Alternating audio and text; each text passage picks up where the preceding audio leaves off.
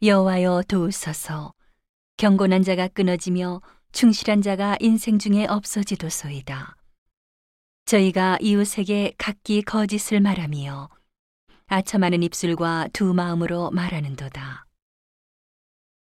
여호와께서 모든 아첨하는 입술과 자랑하는 혀를 끊으시리니 저희가 말하기를 우리의 혀로 이길지라 우리 입술은 우리 것이니 우리를 주관할 자 누구리요 함이로다.